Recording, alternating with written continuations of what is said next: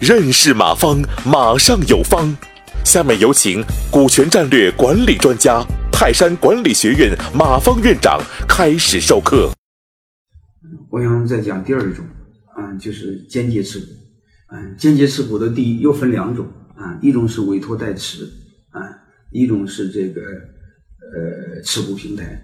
我们先看委托代持，嗯，不要紧，你们知道大概意思就行，好吧？因为有的事儿变小了，没关系。嗯，就是假设你现有的公司，啊，就是标的公司，啊，这家公司有三个股东，啊，后边还有很多股东都无所谓，啊，你把众筹的对象，啊，嗯，十个一波，八个一波，什么二十个一波，放在原有的股东身上，嗯，比如 A 代持十个，B 代持十个，C 代持是一个十个，就大概就这个意思，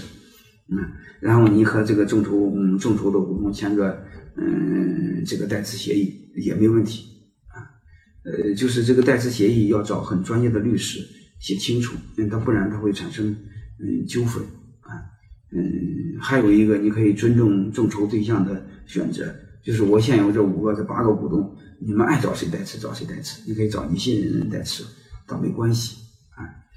嗯，这个可能嗯是我们特别是我认为那个呃消费类众筹。嗯比较好的一种模式，你比如开个什么咖啡厅啦，嗯，小商店啦，小会所啦，嗯，水果店啦，嗯，因为大家有的弄的都是个体，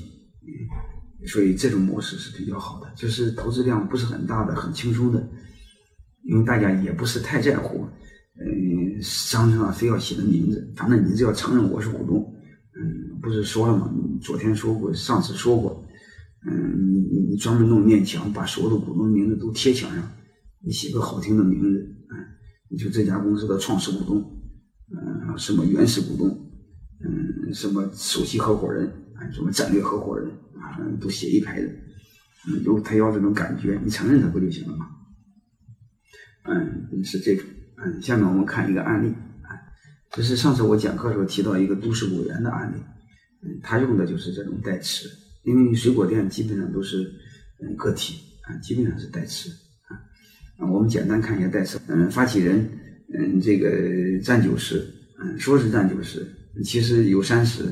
嗯他是众筹的呃代持给众筹股东代持的，另外一个是让店长做。我认为这个是很比较合理的一种模式。第一个，为什么要店长成为股东？因为你不让他成为股东，他不拿钱，他不珍惜，嗯，他把店给你搞死，他一点的风险都不承担，对吧？还有一个，他让十十来个大股，嗯，那个那个那个大客户，嗯，这个众筹他的店，那十来个大客户投的钱，虽然占三十个点的股份，但是投的钱基本上够他开店的。这个上次也谈过，嗯，而且是他运营的非常成功。我认为这个模式也很好啊，你们可以借鉴一下。我认为特别是体量很小的，嗯，个体的，都很好。但这种模式又简单又可以快速发展。因为大家要的仅仅是感觉，嗯，这个单店核算也简单，嗯，大概都有 POS 机，那每个每天的财务都是透明的，我认为这个也是可取的，嗯，呃，这是一种模式。感谢收听本次课程，如您有更多股权问题，请微信搜索“马上有方”官方公众号。泰山管理学院自二零零七年起开设股权管理课程，每年有上万名企业老板学习和实践泰山股权管理法。泰山股权管理课程激活团队，解放老板。